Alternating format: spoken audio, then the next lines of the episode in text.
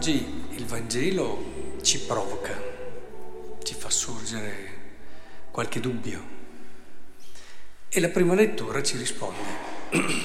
Quindi lavorano in coppia, come spesso succede. Dicevo che il Vangelo ci provoca perché noi abbiamo già tutte le nostre belle idee d'amore, un po' di esperienza, abbiamo anche letto qualcosa, però Qui Gesù dice una cosa che non può non, non provocare, non può non lasciarci indifferenti. Cioè, quello che si respira qual è? Ma come l'ho sentito tante volte, eh? come critiche, a volte anche allo stesso Papa oppure persone religiose. Eh, dicevano, non so, una persona prendeva posizione su una verità, dicevano, no, guarda, qui dovrebbero unire dovrebbero portare quell'amore che unisce, invece, guarda, c'è questa idea no, di amore che deve mettere tutti d'accordo, quell'amore che fa andare tutti d'accordo, quell'amore che non crea eccessive tensioni, che non crea divisioni particolari, lo respiriamo, lo respiriamo. E questo purtroppo a chi? A volte è un po' è bravo, coerente, ma un po' non ha così tanto coraggio, diciamo così, frena quello che è un po' un annuncio profetico che dovrebbe fare. Ora, Gesù qui lo dice chiaramente, pensate che io sia venuto a portare la pace sulla terra? No, io vi dico, ma divisione. D'ora innanzi, se in una famiglia vi sono cinque persone, saranno divisi tre contro due, due contro tre, si si divideranno padre contro figlio, figlio, eccetera, eccetera. E questo manda in tilt eh, tante visioni di amore che di amore hanno ben poco, ma si sono costruite una loro idea di vivere tranquilli, di vivere bene e pensano che l'amore sia andare d'accordo con tutti. Ora, perché dicevo che la prima lettura ci viene in soccorso? Perché questo indubbiamente ci lascia un po' di, eh, di dubbio. Ma allora che idea ho io di amore? Ho l'idea corretta che cosa vuol dire amare e spero che un po' di dubbi vi vengano ogni tanto, perché chi pensa di aver già capito tutto lo sapete che è la persona che è un po' più indietro delle altre. Ora, in questo senso penso che sia molto importante.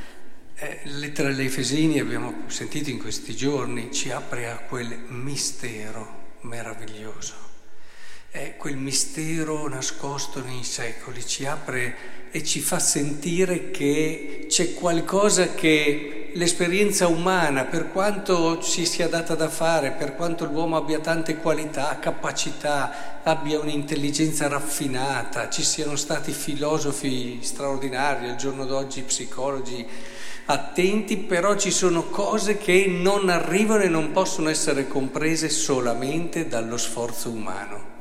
E questo mistero nascosto, nei secoli ci è stato rivelato in Cristo.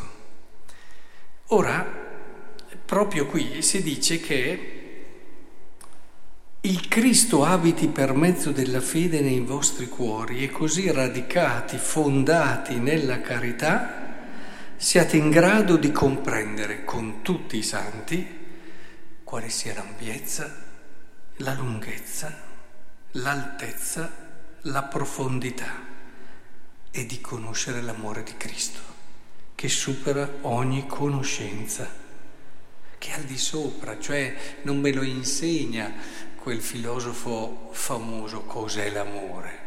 Eh? Neanche quello psicologo molto raffinato mi dirà che cos'è l'amore nel suo mistero più grande. Può cogliere dei tratti, può cogliere degli aspetti, ma Ecco che qui si apre allora una possibilità bellissima, cioè quel dubbio che c'era sorto all'inizio non diventa un elemento negativo, ma diventa quell'elemento che ci fa alzare dalla sedia e dire bene mi metto in cammino.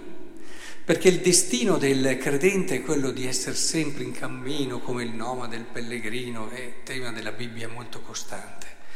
E, e allora è qui che allora si riaccende la vita, cioè io vivo per scoprire e comprendere il mistero dell'amore, E se vivo per capire il mistero dell'amore, vuol dire che non l'ho già capito, posso averne colto qualcosa, ma non l'ho capito e la strada e la via giusta da percorrere è quella di entrare in quello che è l'amore di Cristo.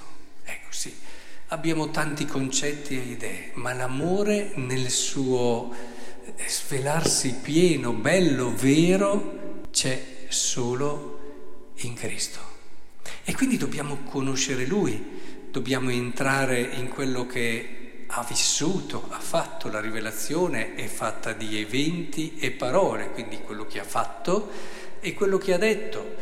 E entrare in quell'evento unico che è l'evento Cristo. E questo come possiamo farlo? Duemila anni fa è un po' lontano. Possiamo fare attraverso la scrittura. Ecco che allora, più che andare a leggere la rubrica Lo psicologo risponde a quelle che sono le problematiche dell'amore, è bene aprire il Vangelo. È bene abituarsi a aprire spesso il Vangelo, più di una volta al giorno, e cercare di... perché vedete il Vangelo è diverso dagli altri libri. Non è che funziona come gli altri libri. Bene, aspetta, capito l'indice? Allora, capitolo quinto mi dice cos'è l'amore. No, non funziona così il Vangelo. Ed è per questo che è molto più di un libro.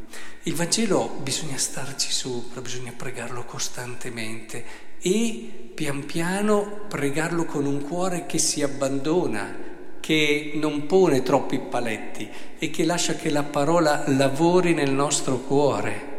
E allora giorno dopo giorno, dedicando tempo, dedicando risorse al Vangelo, ci accorgiamo che non facciamo quello che fanno in tanti, eh, purtroppo, leggono il Vangelo per tirarlo e convincersi delle cose di cui sono già convinti, ma piuttosto eh, cominciamo a sentire che il Vangelo ci lavora dentro e comincia ad aprirci orizzonti, spazi, e ci dà una conoscenza e una percezione del mistero di Cristo viva, tanto che questo evento diventa vivo nella nostra vita, tanto che ci rendiamo conto che non è finito duemila anni fa, ma che già da adesso, in questa Eucaristia anche, noi possiamo toccarlo, noi possiamo ascoltarlo, noi possiamo abbracciarlo, noi possiamo lasciarci cambiare da Lui.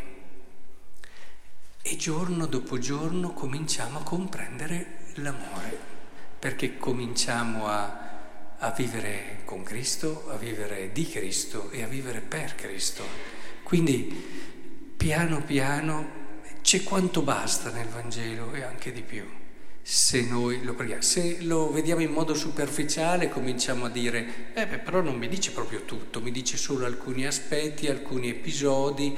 Io avrei preferito un testo più completo, un romanzo come conosco io, un bel testo mi dice tutto, tutti i particolari, poi mi mette anche magari l'indice analitico e, e tutto il resto, così vi spiega a modo e meglio. No, non funziona così.